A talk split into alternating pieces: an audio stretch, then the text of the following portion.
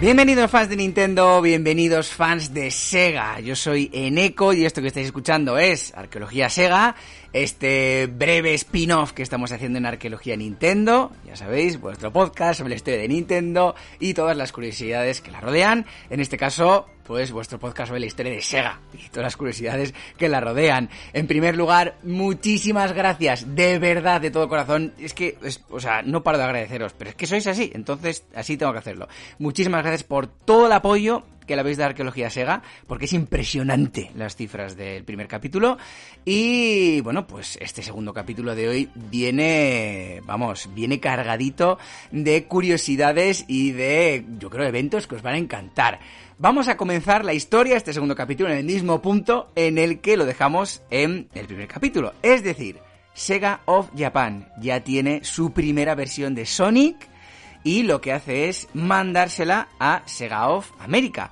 Recordemos, Sonic era una mascota que estaba hecha, estaba pensada para triunfar en Estados Unidos. Entonces, ¿cómo recibió Estados Unidos esta mascota? Bueno, es lo que vamos a hablar en este capítulo de hoy. Os aseguro que os va a encantar porque tiene de todo, tiene polémica, mucho salseo y, bueno, ya os puedo decir que la verdad que saltaron chispas entre Sega of Japan y Sega of America. Así que venga, no lo dudéis, abrochaos muy fuerte los cinturones y, como siempre digo en Arqueología Nintendo y también aquí, acompañadnos en este viaje. En el Arwin del Tiempo, seguimos en el Arwin del Tiempo. Aunque estemos en el terreno Sega, seguimos en el Arwin del Tiempo.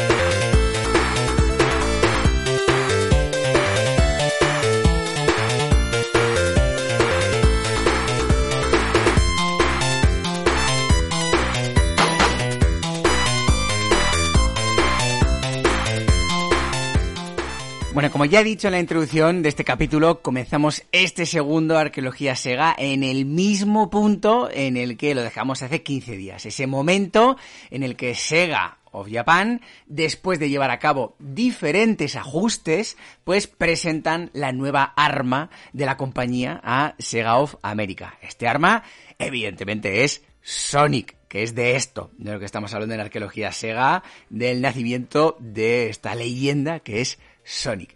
Entre los ajustes perpetrados por eh, Sega of Japan antes de, de entregarles la mascota a Sega of America, pues podemos encontrarnos, por ejemplo, el cambio definitivo del nombre de la mascota, de mister Needle Mouse a Sonic. También se encuentra la creación de ese contexto que rodea a Sonic, esa especie de trasfondo que colocaba a Sonic como líder de una banda de rock y novia de una voluptuosa humana llamada Madonna. Respecto al diseño del erizo, pues era más o menos similar, desde más o menos desde el inicio del, de la conceptualización hasta que se lo enviaron a Sega of, of America, ¿no? Pues era azul, con sus botas rojas, aunque también tenía otros detalles como un collar de pinchos y colmillos.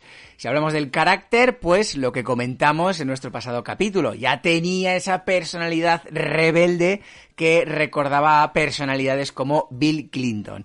Esto, recordemos, esto de Bill Clinton lo dijo el mismo Naoto Oshima, diseñador principal de nuestro querido erizo azul. Bueno, entonces, ¿cómo actuó Sega of America cuando recibió eh, estos primeros bocetos, ¿no?, de Sonic?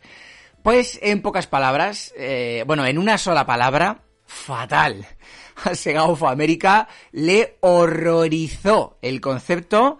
Sí que es cierto, y esto es un punto a favor, digamos, sí que es cierto que vio mucho potencial en la mascota, pero no de la forma en la que Sega of Japan lo había conceptualizado. En este sentido, me gustaría detenerme en, en un aspecto que a mí me parece muy interesante, y es que es eh, muy fácil ver en vídeos, libros y artículos, pues ciertos detalles de cómo fue el proceso que llevó a Sonic de eso que Sega of Japan ideó en su origen, a lo que finalmente acabó siendo una vez Sega of America le pasó el rastrillo. Eso sí, todo este proceso normalmente se explica de una forma un poco superficial, seguramente porque no sea el punto más interesante en toda esta historia, o porque si quieres hacer, por ejemplo, un documental de cuarenta y cinco minutos o bien un artículo de cinco páginas, pues no vas a gastar quince minutos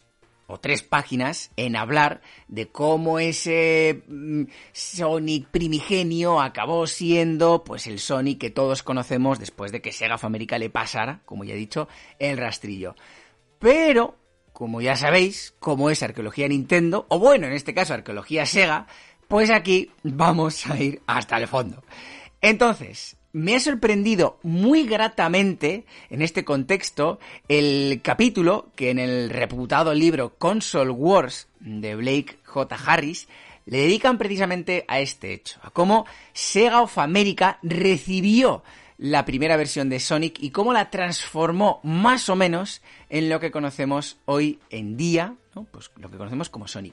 No es algo, todo este proceso no es algo que se vea muy a menudo. Yo solo he visto en el libro Console Wars que lo traten de una manera tan, tan, tan, eh, digamos, eh, minuciosa. Y a mí, pues por eso este capítulo me ha encantado.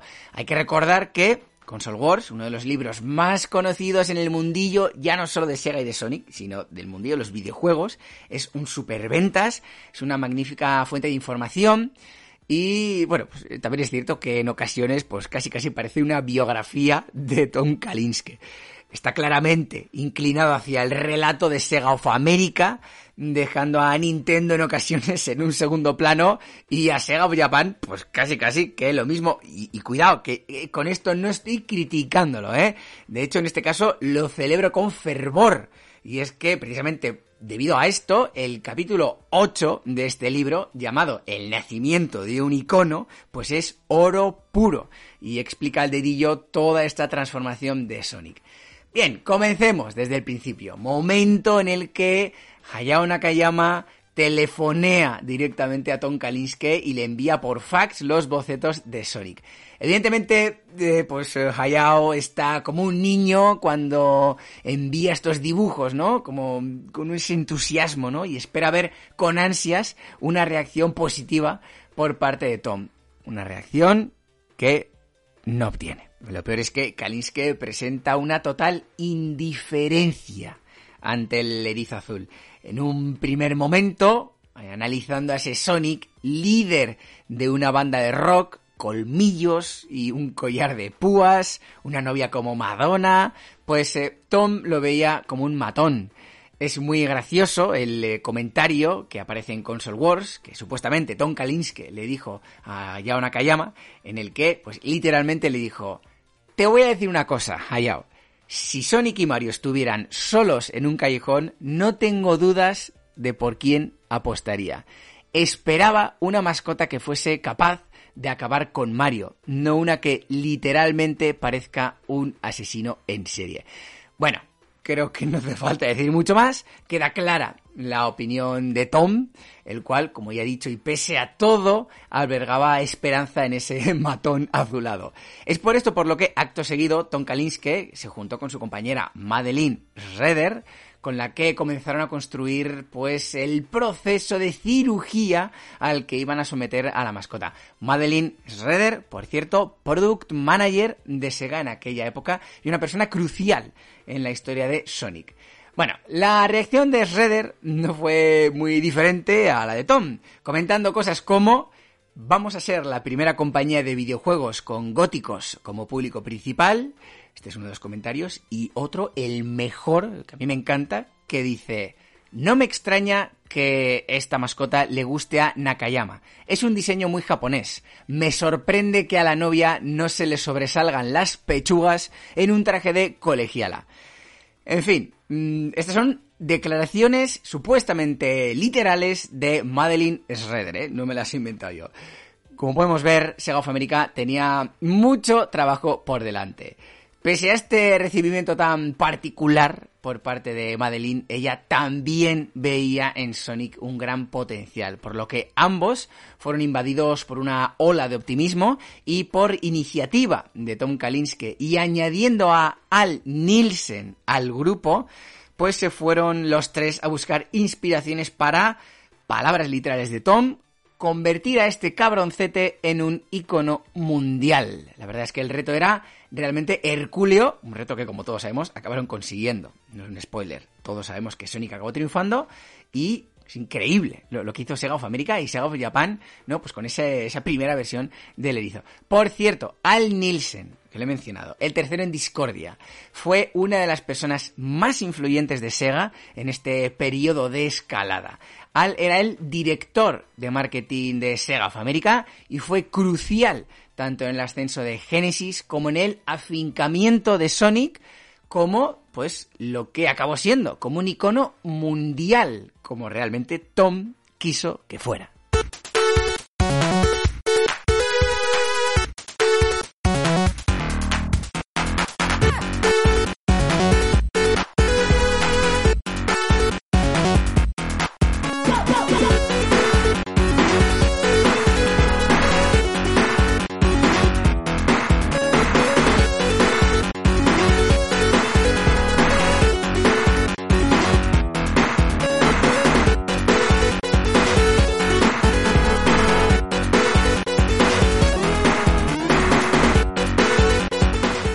Estos tres componentes de Sega, encabezados por Tom, se acercaron a un lugar en el que Kalinske se sentía como en casa, se sentía como pez en el agua. Se fueron a una juguetería para buscar inspiración. Más concretamente, se fueron a Toys R Us. Una vez allí, Tom fue poco a poco explicando, tanto a Madeline como a Al, pues la razón del éxito de juguetes como G I Joe, mister Potato o las Tortugas Ninja, que en aquella época, por cierto, estaban arrasando. Los años que Kalinske pasó en compañías como Mattel o Matchbox, pues le hicieron aprender que para que un juguete triunfe, tan importante es su aspecto como la historia que lo rodea. Esa historia es lo que hace que el mero plástico se transforme en algo más. En este paseo que los tres compañeros llevaron a cabo por el Toys R Us, Tom se paró en una línea de juguetes en concreto. Unos muñecos que, aunque nos parezca raro, fueron cruciales para moldear la forma de ser final de Sonic. Las anteriormente citadas Tortugas Ninja. Según Tom, eran divertidas pero atrevidas, modernas pero sin chaquetas de cuero. Y además, gracias a la serie de dibujos animados, pues tenían un trasfondo muy atractivo para los más jóvenes. Según Tom, las Tortugas Ninja eran el epítome de un buen juguete. Bueno, dejando al margen esta visita al paraíso de los juguetes, el equipo de trabajo se centró en ir poco a poco transformando a Sonic y, bueno, lo primero primerísimo que hicieron fue hacer que Sonic no pareciese un asesino en potencia, por lo que eliminaron el collar de pinchos, los colmillos, le despojaron de su grupo de rock y, por encima de todo, eliminaron a Madonna, la novia de Sonic. Vale, una vez despojado de todos estos elementos, el equipo se centró en crear una buena historia detrás del erizo azul. De esta forma, Tom le encargó a Madeline Schroeder el escribir una biblia sobre el personaje de unas trece páginas, explicando al detalle su personalidad. Y ojo, porque esto es lo que ideó Madeline, que por cierto no tiene ningún desperdicio tampoco. Según Madeline, Sonic creció en Nebraska, Estados Unidos, muy random por cierto, que me perdone eh, si hay alguien que me esté escuchando desde Nebraska, no sé si habrá, pero bueno, si lo hay que me perdone, pero bueno, no, no, no es muy romántico, igual Nueva York, Los Ángeles, puede estar bien, pero bueno, Nebraska, sin más. En fin, eh, vale, según Madeline, el erizo perdió a su padre siendo muy joven y desde entonces entrenó muy duro para desarrollar su característica velocidad supersónica. Para ello, se alió y se hizo muy amigo de un gran científico, el cual llegó a ver como si fuese su padre. Esto fue así, digamos que fue su gran amigo, hasta que un experimento le salió mal a este científico y entonces se convirtió en un supervillano. Vale. Otro detalle tremendamente curioso, y aquí sí que vais a flipar si no conocíais este detalle, yo es que de verdad que me quedé con el culo torcido, y es que en este periodo también se definió el nombre final de Sonic, que iba a ser Sonic the Hedgehog. El caso es que, según Console Wars, ese D no es otra cosa que su apellido. O sea, yo cuando leí esto, pues no sé, a ver, tampoco es que me sorprendiera mucho, porque en el nombre de los videojuegos hay apellidos muy absurdos, como por ejemplo el de Mario, que es Mario, es decir, el apellido de Mario es Mario, por eso son los Mario Brothers, Mario Bros, eh, son Mario Mario y Luigi Mario, entonces claro, pues bueno, pues Sonic the Hedgehog, pues bueno, pues Sonic es el nombre de, es el primer apellido, y Hedgehog supongo que será el segundo apellido. Bueno, el caso es que con todo esto busqué este dato en internet, ya que siempre me gusta tener varias fuentes que corroboren, pues sobre todo este tipo de datos, ¿no? Cuando me encuentro con algo así un poco más rocambolesco, algo raro, bueno, pues, pues lo, lo busco. Y ahí es cuando me encontré con uno de los datos más eh, tremendos en la historia de Sonic. Y es que, según los cómics oficiales de Sonic, su nombre real es Ogilvie Maurice the Hedgehog. Increíble. Todo esto en honor a su abuelo Maurice de Hedgehog. Luego existe una especie de libro genealógico que yo ya me pierdo. Se supone que los padres de Sonic son Jules y Bernadette Hedgehog y que el tío de Sonic es un tal Charles de Hedgehog, que por lo que he leído por ahí es un científico y debe ser ese científico que acabó siendo tan relevante en la vida del propio Sonic y que inintencionadamente contribuyó a la escalada de maldad de Ivo Robotnik. No sé, yo es que en estos detalles me pierdo, me, me, me, me apasiona todo esto. Eh, yo eh, sí que os recomiendo ver un vídeo en YouTube que se llama What's the Real Origin of Sonic the Hedgehog?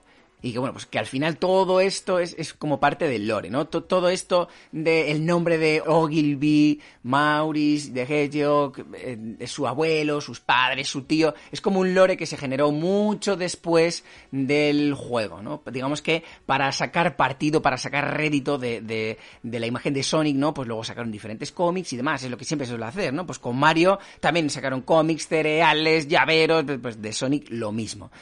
Eh, luego también hay otra cosa muy curiosa y es que, según estos cómics oficiales de Sonic, eh, en un primer momento él de, de, nació y como pues siendo naranja. O sea, Sonic era naranja en su infancia, pero a medida de correr y por esta velocidad supersónica que, que alcanzaba, pues en un momento, ¡pum!, se convirtió en azul.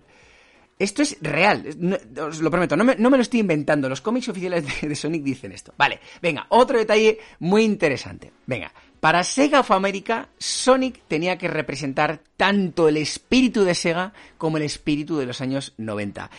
Eso definiría su personalidad. Me encanta esto también, o sea, decir... Que, que a alguien se le ocurra decir, oye, Sonic tiene que representar tanto el espíritu de Sega como el espíritu de los años noventa. ¿Cómo narices haces eso? Me parece tremendo, pero bueno. Al igual que Sega, Sonic empezó desde lo más bajo y con una velocidad frenética avanzaba hasta acabar eh, con el gran mal. Esta era como la, la, la historia, ¿no?, detrás de, de Sonic, ¿no? Pues era como un origen humilde, ¿no?, y poco a poco pues avanzaba, ¿no?, frenéticamente hasta acabar con el gran mal. Por otro lado, con la intención de que encarnase el espíritu noventero, Sega of America lo que quería era que Eh, Sonic tuviese la indiferencia de Kurt Cobain, la chulería elegante de Michael Jackson y la actitud decidida de Bill Clinton. Y aquí viene una gran incoherencia entre Console Wars contra las declaraciones de Oshima. Y es que es lo que ya comenté, ¿no? O sea, según Console Wars, la idea de que Sonic tuviese la actitud es de, de Sega of America, pero Oshima, él mismo, en palabras del propio Oshima, fue él el que decidió que Sonic tuviera una actitud como la de Bill Clinton. En fin, no me extraña. Como ya comenté el capítulo pasado, estas grandes historias, ¿no?, pues al final es normal, ¿no?, que estos pequeños detalles pues puedan desdibujarse. Pero bueno, ahí está la curiosidad. Existen vídeos en los que sale el propio Oshima Eh, reconociendo que Sonic tiene la personalidad de Bill Clinton porque a él se le ocurrió que así fuera, pero en cambio en Console Wars leemos que fue Sega of America el que decidió que Sonic tuviese la actitud de Bill Clinton. Pero bueno, una vez hecha esta primera remesa de cambios, eh, tanto en el aspecto como en el trasfondo histórico, pues Tom Kalinske se puso en contacto con el presidente de Sega of America, Hayao Nakayama, para hacer el proceso inverso, ¿no? En este caso iba a ser Sega of America quien le pasara el nuevo boceto, la nueva versión de Sonic a Sega of America. ¿Y cómo lo recibió Sega of Japan?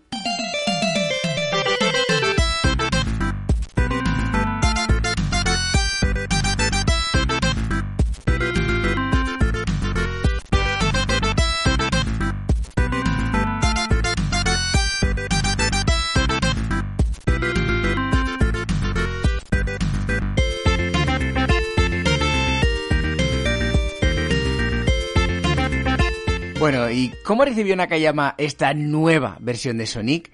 Pues de una forma muy similar a cómo Tom acogió la versión japonesa del Erizo Azul, con indiferencia y confusión. Aunque, todo se ha dicho, de una manera mucho más tolerante a como Kalinske lo hizo. Y es que en esa primera toma de contacto, Hayao acabó dándole esperanza a Tom, espetando un "no importa lo que yo piense, lo importante es que venda". Esperanza, la cual fue despedazada en los próximos días, y es que el Sonic Team, recordemos, el equipo formado en Sega of Japan para llevar a cabo todo lo relacionado con el desarrollo y diseño del juego, pues el Sonic Team no acogieron a esta versión americana de una forma muy calurosa. Bueno, siendo justos, Sega of Japan odiaba el nuevo Sonic, y no solo eso, es que se sintieron profundamente ofendidos por los cambios realizados en la mascota que ellos mismos habían creado. Son muy curiosas a este respecto las declaraciones del mismo, del propio Yuji Naka, eh, emitidas para el documental How Was Sonic Born? The Story of Sonic the Hedgehog. En este documental, Yuji admitió literalmente que en aquella época aborrecía al nuevo Sonic propuesto por Sega of America y que no conseguía comprender cómo esa nueva versión del erizo podría llegar a triunfar. Eso sí, en esas mismas declaraciones, Naka confesó que precisamente y finalmente esos cambios fueron determinantes en el triunfo final de Sonic. Shinobu Toyoda, en el documental The History of Sonic, Birth of an Icon, comentó que Sega of Japan percibió este nuevo Sonic como mucho más blando, menos carismático e incluso más cómico y ridículo que el Sega, bueno, que el Sonic que diseñó Sega of Japan. Me parecen también muy curiosas e incluso un poco ofensivas las declaraciones de Toyoda para eh, otro documental, para How Was Sonic Born? The Story of Sonic the Hedgehog, en las que dijo que en Estados Unidos no percibieron bien en un primer momento a Sonic porque ni siquiera sabían lo que era un erizo. Vale, este hecho, aunque no lo parezca, toda esta, eh, esta batalla entre Sega of Japan y Sega of America, pues es crucial, no solo para el futuro de Sonic, también para el futuro de la propia Sega.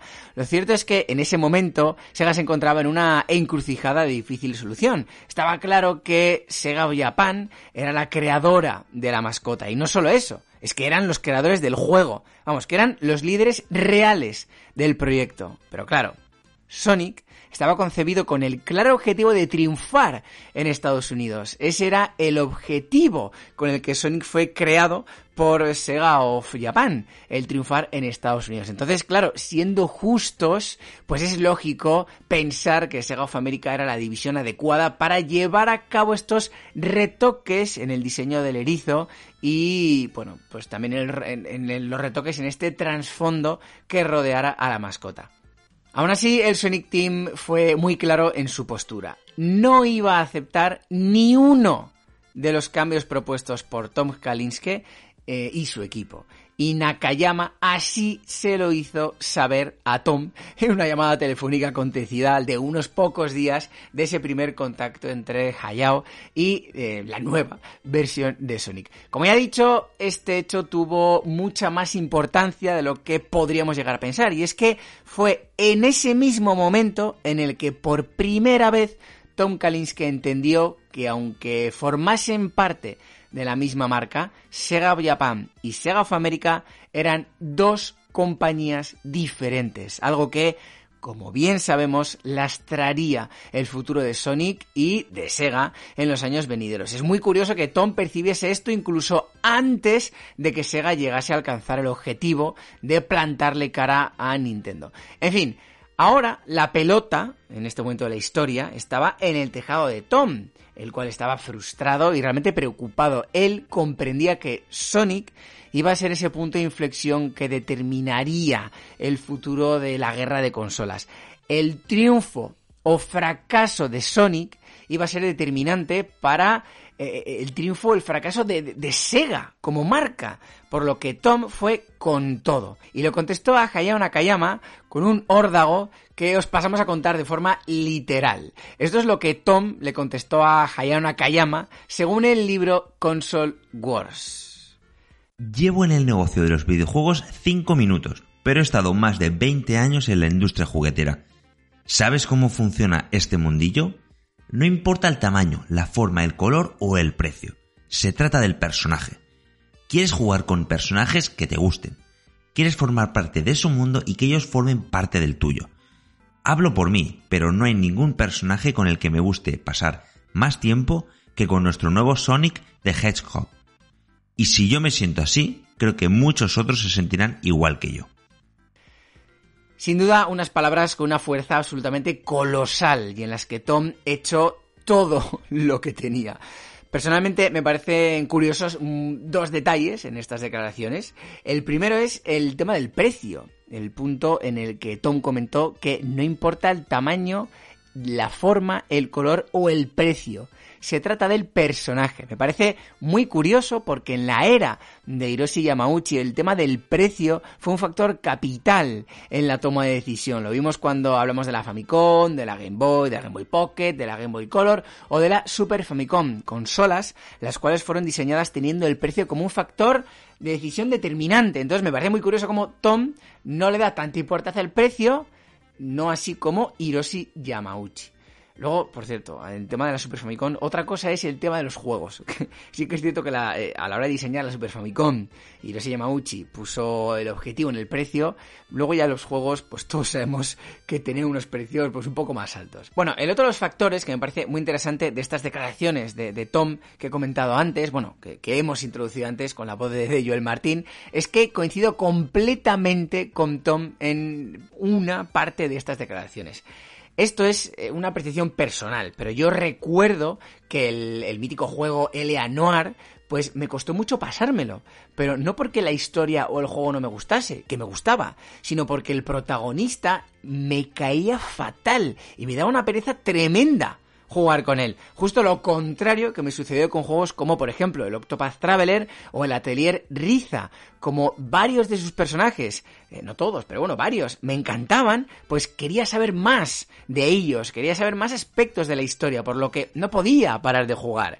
Bueno, en fin, eh, al margen de este paréntesis, a Nakayama las palabras de Tom casi casi que pues le entraron por un oído y le salieron por otro.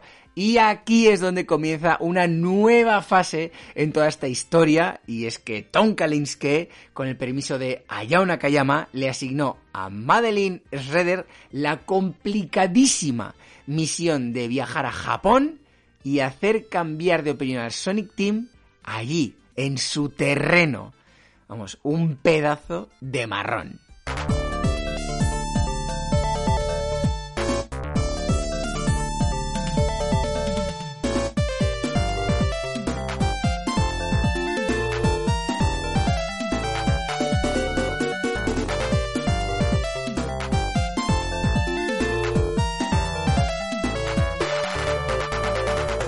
Me gustan mucho las declaraciones de Madeline Schroeder eh, para el documental How Was Sonic Born, en las que dice que ella nunca dudó de Sonic, que para ella el erizo era como un hijo y que como buena madre lo que ella quería era protegerlo.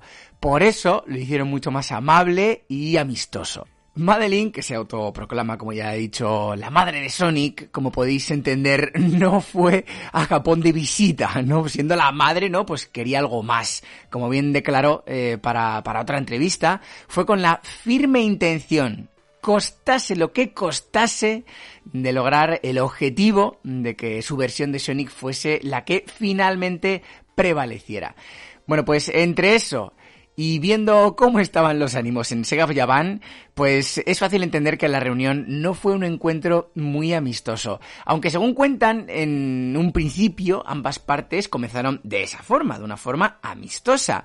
Aún así, en el momento en el que Sega of Japan detectó que Schroeder no iba a ceder ni un milímetro de terreno, pues le hicieron una muy curiosa propuesta: crear dos versiones de Sonic. Es decir, el Sonic americano pues sería la imagen de Sonic en Occidente, mientras que en Japón, eh, bueno, pues el Sonic que habría sería el Sonic japonés.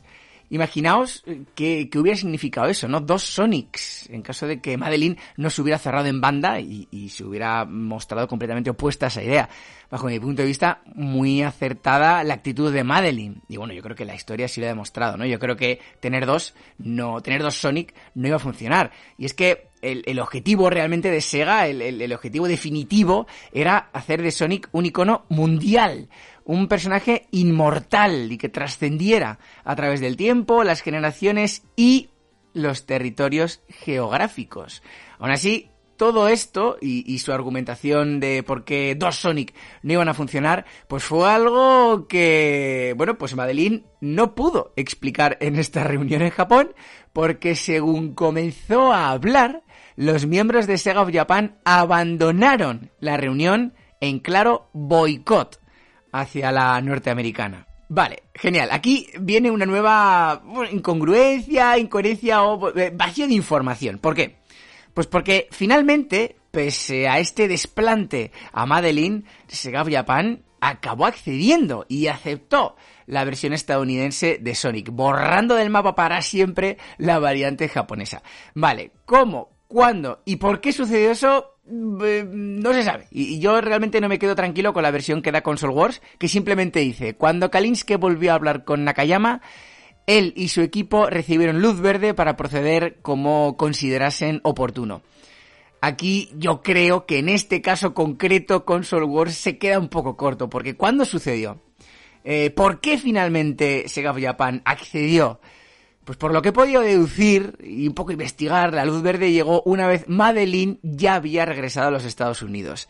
Y según la propia Schroeder, Sega of Japan acabó dando su brazo a torcer porque, una vez visto el potencial tanto de la Genesis como del juego que estaban creando, tuvieron la firme convicción de que un juego así iba a ser mucho más exitoso en Europa y en Estados Unidos que en Japón. Por el tipo de juego, por el tipo de personaje, por cómo estaba rindiendo la Genesis, eh, pues vieron que bueno, pues igual tenían que dar su brazo a torcer y finalmente acceder a que fuera la versión occidental la que acabase mandando o reinando entre las dos versiones. Es por esto por lo que, siendo justos, el personaje tendría que estar mejor adaptado a ese mercado en el que realmente iba a triunfar.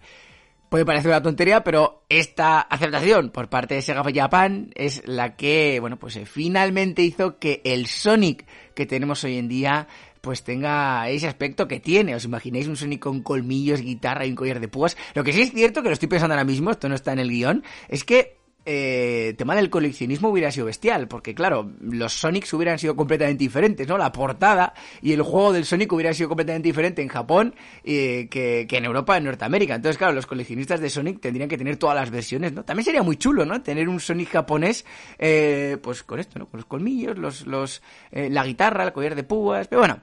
Una vez detallado el proceso creativo del personaje, ya está, ya vamos a dejarlo aquí ya del proceso creativo, ya creo que hemos hablado mucho de ello. Hablemos de algo que aún no hemos hablado en, en dos programas, bueno, en un programa y medio, el propio juego. Así que venga, vamos a ello.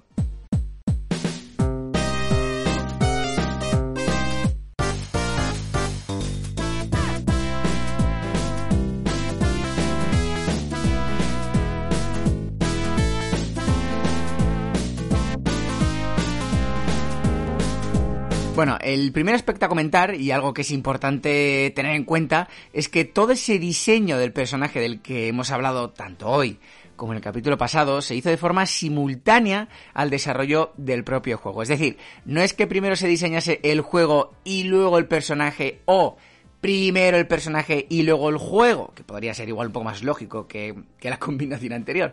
No, no, aquí hubo un momento, sobre todo en las primeras fases del periplo, en las que juego y personaje fueron desarrollados a la vez. Por ejemplo, en el momento en el que Tom Kalinske recibió los bocetos del Sonic japonés, pues ya existía un primer prototipo del juego. Bueno, de la misma forma que podemos decir que Naoto Oshima es el padre espiritual de la mascota, de, del propio Sonic, de su imagen y todo eso, pues bueno, pues es justo decir que el padre espiritual del juego como tal, del Sonic the Hedgehog, que, que bueno, de, del juego que nos llegó a nosotros, pues es Yuji Naka, con un gran factor de importancia también para Hirokazu Yasuhara. Pero bueno, si tuviéramos que destacar a una única persona, pues yo creo que esta persona sería Yuji Naka. Vale, si hablamos de cómo la pareja Oshima-Naka llegó a juntarse y cómo comenzó a desarrollarse el juego, pues como en muchos aspectos de las grandes historias, pues existe una nebulosa de información y múltiples versiones. Por ejemplo, tenemos declaraciones del propio Naoto Oshima en las que comenta que una vez diseñada la primera versión del personaje, pues se le enseñó a su jefe, detallándole también diferentes aspectos, pues como que era un personaje al que le gustaba ir corriendo a toda velocidad por escenarios llenos de loops y demás. En ese momento, su jefe le comentó: vale, perfecto, sé quién es la persona que puede llevar a cabo un juego así, Yuji Naka. En ese momento se creó la asociación.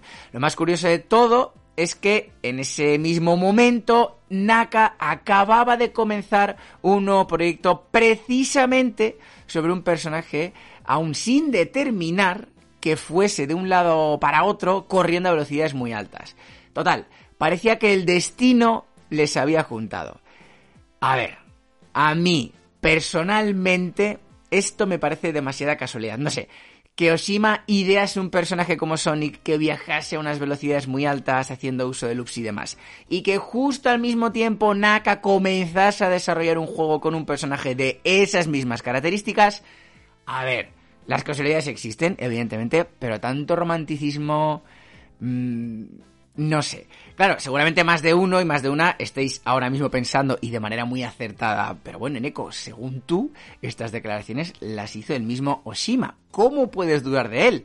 Es más, el reputado canal de YouTube Gaming Historian, que hemos citado aquí muchísimas veces, entre otras fuentes, pues eh, secunda esta versión de la historia en la que Sonic ya estaba creado por Oshima, había recibido la aprobación de los superiores de este y después se juntó a Naka para que el juego comenzase a ser desarrollado. Pero el problema aquí es que existen otras declaraciones del mismo Oshima en las que se contradice a sí mismo. Es decir, eh, bueno, es que en toda esta historia de Sonic, como ya hemos visto con el caso de Clinton y como vamos a ver en este caso concreto, eh, existen declaraciones en las que un mismo personaje, por ejemplo Naoto Oshima, se contradice a sí mismo en diferentes puntos de, de la historia. Bueno, el caso es que en el documental How Was Sonic Born? Naoto dice que en un momento le presentó a su superior un proyecto, el cual no especifica, pero que su jefe no terminó de verlo con muy buenos ojos. En ese momento Yuji Naka justo acababa de terminar su anterior proyecto y entonces Naoto se le acercó a él y le propuso trabajar juntos en un nuevo concepto de juego. Yuji Naka aceptó y entonces, como fruto de sus conversaciones conjuntas, nació tanto el personaje como el juego. En esta asociación, aunque el trabajo era conjunto, pues Naoto se encargaba de darle vida, digamos, al personaje, mientras que Naka se encargaba de programar el juego, por lo que es normal que en esta versión, pues ambos se fuesen retroalimentando sus propias creaciones. Es decir, que cuando Yuji Naka y Naoto Oshima empezaron a trabajar, nada estaba creado todavía, ni el juego ni el personaje. Sí que igual tenían ligeras ideas, pero no había nada realmente creado. Vale, entonces, ¿cuál es la versión correcta? Pues seguramente las dos y ninguna. Como siempre decimos en Arqueología SEGA, en este caso, pues han pasado ni más ni menos que treinta años desde que Sonic fue conceptualizado. Es normal que incluso los creadores del personaje tengan sus dudas. Y, bueno, de todas formas, bueno, no deja de ser una curiosidad que, sin duda, merece la pena conocer. Pues esto, ¿no? Eh, y bueno, que como siempre digo, que viene bien eh, también para relativizar muchas batallas absurdas que podemos encontrarnos todos los días en las redes sociales sobre detalles de este estilo. ¿Cuál es la verdad? ¿Cuál es la auténtica verdad? Si es que ni siquiera ellos, ni siquiera los propios creadores de la mascota se ponen de acuerdo. Pero bueno, como siempre digo yo, seguramente la verdad no sea ni una ni la otra. La verdad se encuentre en el punto medio.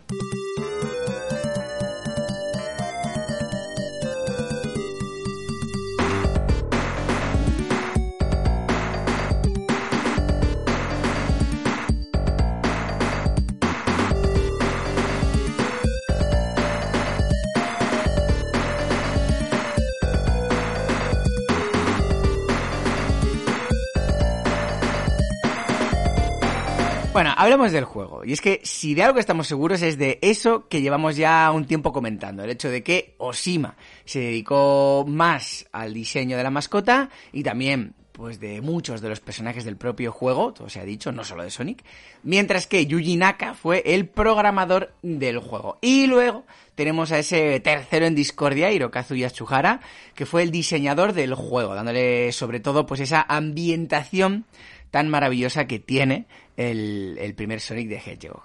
Bueno, hablemos de Yuji Naka y de la conceptualización del juego. Para ello, como en eh, muchas partes de esta historia, pues tenemos la mejor de las fuentes, es decir, declaraciones llevadas a cabo por el mismo Naka.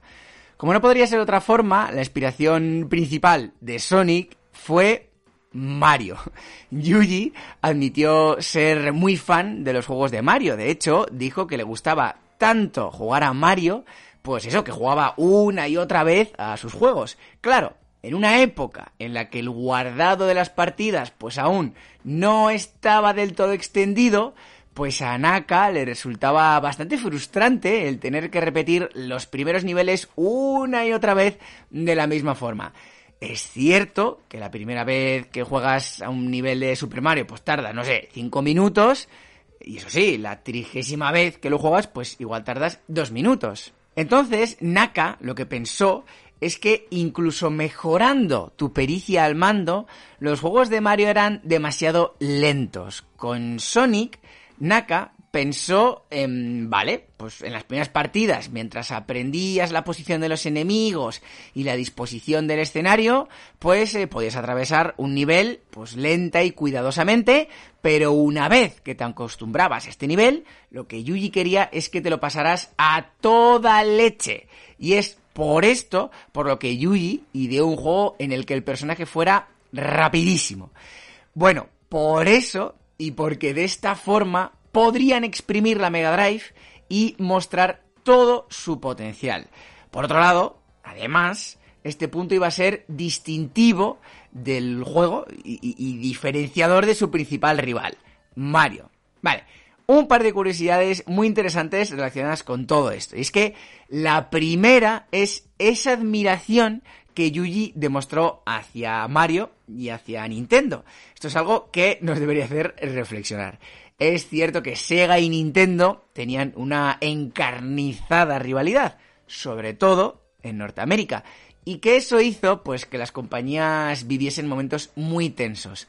Pero de puertas para adentro existía admiración por ambas partes, y es que es normal. Gente como Yuji Naka, al fin y al cabo, era un jugón. Le gustaba hacer juegos, jugarlos y apreciaba los buenos juegos.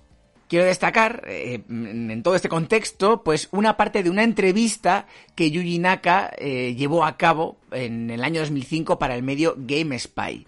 En un momento, el entrevistador sacó a la palestra la implicación de Yuji en el vigésimo aniversario de Super Mario Bros., que precisamente aconteció aquel ya muy lejano dos mil cinco. Le comentó que Sega y Nintendo no siempre se habían llevado bien, no habían sido muy amigos eh, hasta esa fecha, y que, de hecho, mucha gente percibía a Sonic y a Mario como enemigos. Entonces, el entrevistador le preguntó directamente a Naka a ver cómo percibía tanto él como el Sonic Team a Mario en aquella época de máxima rivalidad. A ver si lo admiraba, a ver si lo odiaba, a ver si se inspiraban en él o lo que fuera. Yuji contestó lo siguiente. Voy a dejar constancia de que en Sega siempre hemos tenido el máximo respeto por Nintendo y los juegos de Mario. Incluso cuando era nuestro competidor directo en el terreno del hardware, hemos considerado sus juegos como un referente de calidad al que aspirar. Es un placer y un honor para nosotros trabajar con Nintendo como compañía third party. Seguro que más de uno y más de una piensa que Naka dijo esto para quedar bien, o porque claro, considerando ahora que Nintendo pues era un socio más que un enemigo, pues mejor hablar bien de él. Yo personalmente estoy cien por ciento convencido de que las palabras de Yuji Naka fueron cien por ciento sinceras, pero bueno, esto es percepción mía. Vale, la segunda de las curiosidades que quería comentar sobre este tema de Sonic, del propio juego, su origen y, y su conceptualización. Y es que Sega probó con varios personajes antes de poner a Sonic como protagonista del juego. Es también por esto, por lo que yo personalmente pienso que el diseño del personaje, del juego y todo eso, pues fue algo conjunto. No es que Oshima tuviera el personaje por un lado, Naka el juego por el otro y ¡pum! Lo encajaron como un puzzle. No. Antes de probar con nuestro adorado erizo azul, el equipo probó con un conejo. Un conejo, el cual podría agarrar y lanzar objetos con sus orejas. Esto es algo que me sorprendió mucho conocer y que vi por primera vez en un maravilloso vídeo llamado Historia, Curiosidades y Secretos de Sonic de nuestros compañeros y buenos amigos de Nintendatos. Que, por cierto, si os gusta Nintendatos, ya os voy adelantando que en un mes más o menos se pasarán por Arqueología Nintendo. Pero eso ya es otro rollo. Venga, volviendo al tema. Este concepto, eh, el tema del conejo que cogía objetos con las orejas, los tiraba tal y cual, planteaba dos problemas. El primero es el hecho de coger y lanzar objetos. Esto ralentizaba el gameplay, cosa que iba en contra de la filosofía del propio juego, porque querían algo muy rápido y claro, pues ese tema de coger objetos y tal, pues como que lo ralentizaba demasiado. Por otro lado, el poder agarrar cosas implicaba la necesidad de emplear dos botones, uno para saltar y otro para coger objetos, y eso era algo que tampoco querían ni Naka ni Oshima. Lo que ellos querían era un juego muy rápido, muy sencillo y muy intuitivo de jugar, por lo que querían que solo existiese un botón de acción, nada más. Es por esto por lo que la idea del conejo fue rechazada en beneficio del erizo. El erizo, que además era un animal perfecto para esto, ya que es un animal rápido y puede emplear su cuerpo como arma. Lo más curioso de todo esto, que a mí me, me parece una chulada absoluta, es que esa idea del conejo, que atrapaba cosas con sus orejas, no fue olvidada del todo. Y es que fue retomada años después para dar forma a Ristar. Es decir, el mítico Ristar eh, juego que por cierto a mí me encanta, tiene su origen real en esta primera fase de definición de Sonic. Y pues eso, como producto de este descarte que Naka y Oshima llevaron a cabo. A mí me parece súper curioso esto.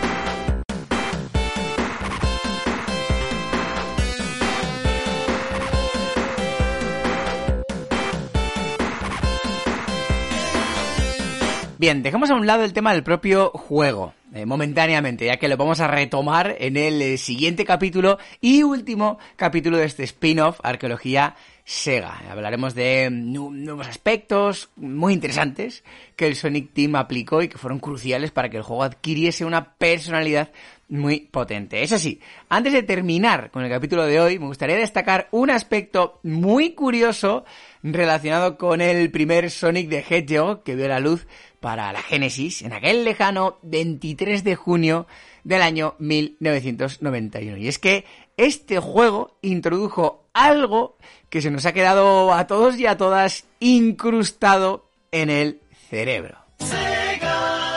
Este jingle es tan conocido que incluso gente que apenas jugó a la Mega Drive en aquella época, o, o gente que no ha jugado en su vida a un juego de Sega, pues lo conoce, le suena.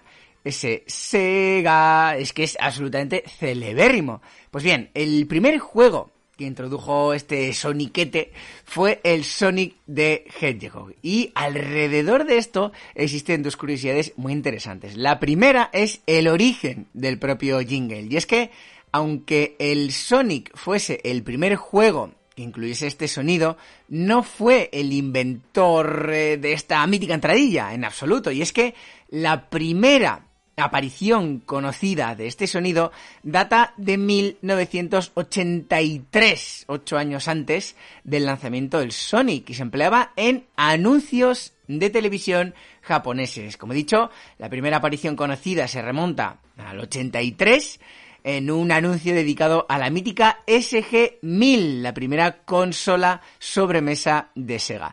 El caso es que este jingle no apareció en un solo anuncio. Que va, el jingle aparecía en la práctica totalidad de los spots publicitarios que la marca dedicó a la consola. Por lo que para mil novecientos noventa y uno, momento en el que el Sonic estaba en desarrollo, pues ya era un sonido muy conocido en el mundillo. Son múltiples los anuncios que podemos ver que finalizan con este mítico sonido.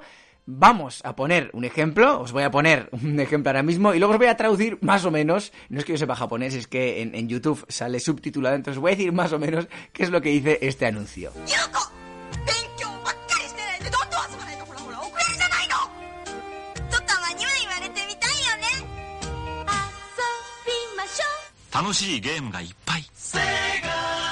Bueno, el objetivo de este anuncio era el de intentar mostrar a los televidentes que la consola no solo servía para jugar, sino también para educar. Por eso mismo, en la primera parte del anuncio aparece una madre con la consola en la mano diciendo: Yoko, ¿no te he dicho que es muy importante para ti los estudios? Y, y Yoko le dice: sí, pero también es muy importante que lo pasemos bien. Y entonces el anuncio dice, pues eso, que la, la ese ge mil no solo sirve para jugar, sino también para educar. Y luego termina con esa voz en off diciendo, pues bueno, pues que estos juegos vienen de la mano de Sega. Y ahí está el jingle. Es evidente además que, que el sonido del anuncio es exactamente el mismo que, que el del Sonic Team, ¿no? Pues empleó para su juego. Bueno, pues en la misma entrevista que Yuji Naka ofreció al medio GameSpy en el año dos mil cinco, que he comentado antes, Eh, en la que habló también de, de, pues de su implicación con Nintendo, ¿no? Y bueno, su implicación, la imagen que tenían en Sega de Nintendo y Mario. Bueno, pues terminó su intervención explicando cómo Oshima y él decidieron emplear este, ya en su momento clásico, sonido. Esta historia además es muy curiosa, y es que según Naka, el equipo tuvo pensado introducir en el juego el típico apartado de Sound Test, en el que puedes escuchar pues la banda sonora del juego, ¿no?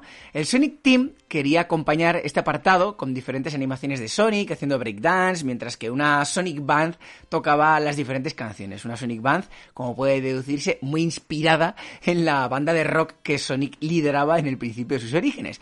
Bueno, pues el equipo estuvo trabajando seriamente en esta funcionalidad, reservando cierto espacio para ello en la memoria del cartucho. El problema es que finalmente, por tema de tiempos y para poder cumplir con la fecha de lanzamiento, pues el equipo terminó por no implementar o no terminar, digamos, de implementar esta funcionalidad, por lo que no incluyó este apartado en la versión final del juego, algo que, por cierto, en palabras de Naka, rompió el corazón del pobre Naoto Oshima. Entonces, claro, el equipo pensó, ¿y qué podemos hacer ahora con este espacio que nos sobra? Entonces, el propio Yuji Naka fue el que, bueno, según él, tuvo una epifanía y de repente le vino a la cabeza el mítico anuncio, bueno, el mítico anuncio no, el mítico jingle de Sega de los anuncios televisivos. De esta forma, Naka propuso incluir el jingle como apertura del juego, cosa que el equipo finalmente terminó incluyendo. Naka, por cierto, comentó que ese solo sonido ocupaba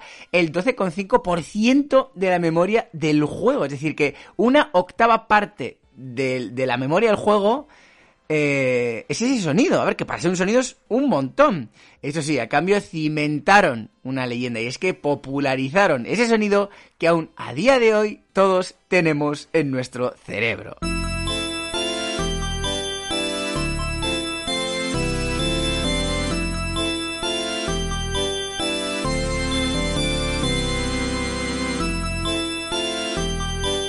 Y hasta aquí el segundo de los capítulos de este spin-off conocido como Arqueología SEGA. En este capítulo de hoy, pues hemos terminado de, de destacar, digamos, el diseño del personaje y hemos empezado a hablar de lo que es el juego. En el siguiente capítulo, dentro de quince días, eh, volveremos a retomar la historia desde este punto, volveremos a hablar del juego, de, de su diseño, y también hablaremos de otros aspectos de, del primer Sonic, hablaremos también de los aspectos sonoros, digamos, de, de la música. Para ello contaremos con Iván García, Pixel Sonoro, y no solo eso, también hablaremos pues del impacto, del legado de Sonic en el mundo de los videojuegos. Y con esto, pues ya terminaremos ya con este spin-off. Casi, casi, bueno, sí, claro, vino hace quince días y se va dentro de quince días. Madre mía, solo tres capítulos. Así que, bueno, yo me he quedado con muy buen cuerpo. Seguro que volverá. Pero bueno, de momento, no despidamos antes de tiempo este spin-off, porque nos vemos en quince días. Volveremos con Arqueología SEGA. Muchas gracias y, lo dicho, nos vemos en dos semanas. Agur.